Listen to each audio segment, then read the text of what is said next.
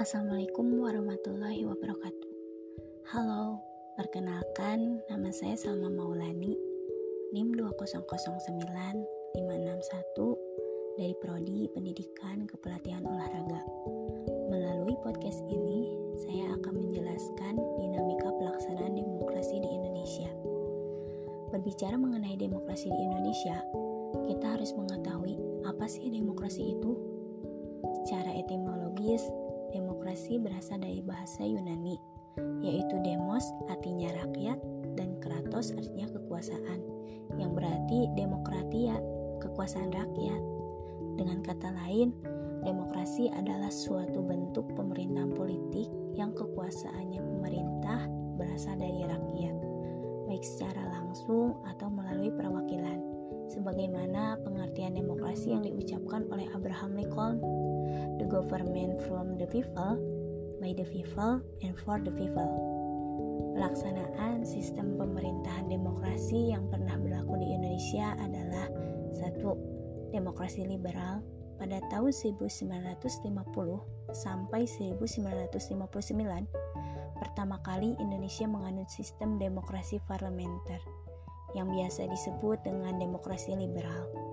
Masa demokrasi liberal membawa dampak yang cukup besar dalam mempengaruhi keadaan, situasi, dan kondisi politik pada waktu itu.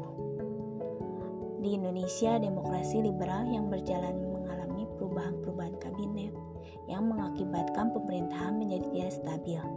Pada waktu itu, pemerintahan berlandaskan Undang-Undang 1950 mengganti Konstitusi RIS Republik Indonesia Serikat pada tahun 1949. Yang kedua, demokrasi terpimpin.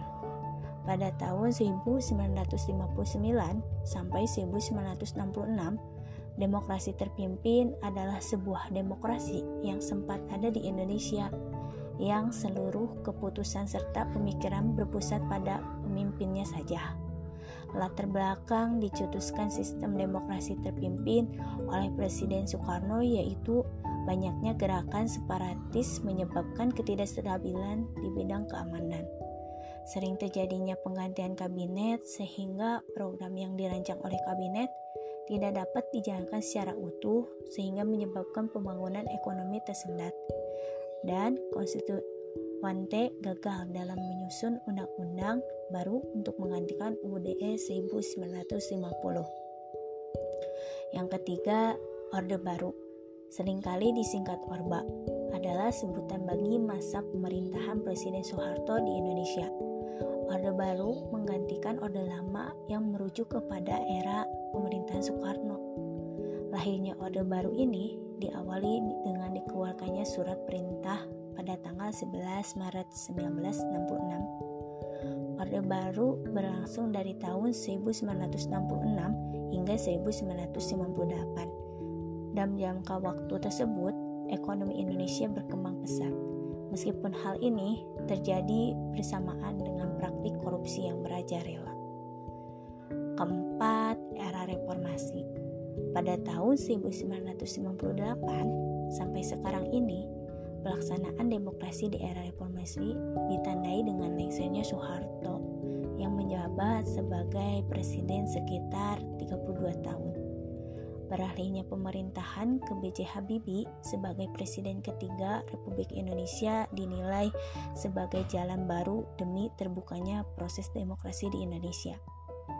B.J. Habibie ini hanya menjabat selama satu tahun lima bulan Hal ini karena masa pemerintahan B.J. Habibie dianggap sebagai perpanjangan tangan rezim Orde Baru.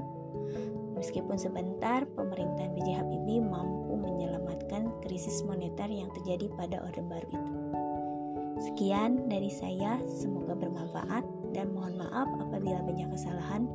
Wassalamualaikum warahmatullahi wabarakatuh.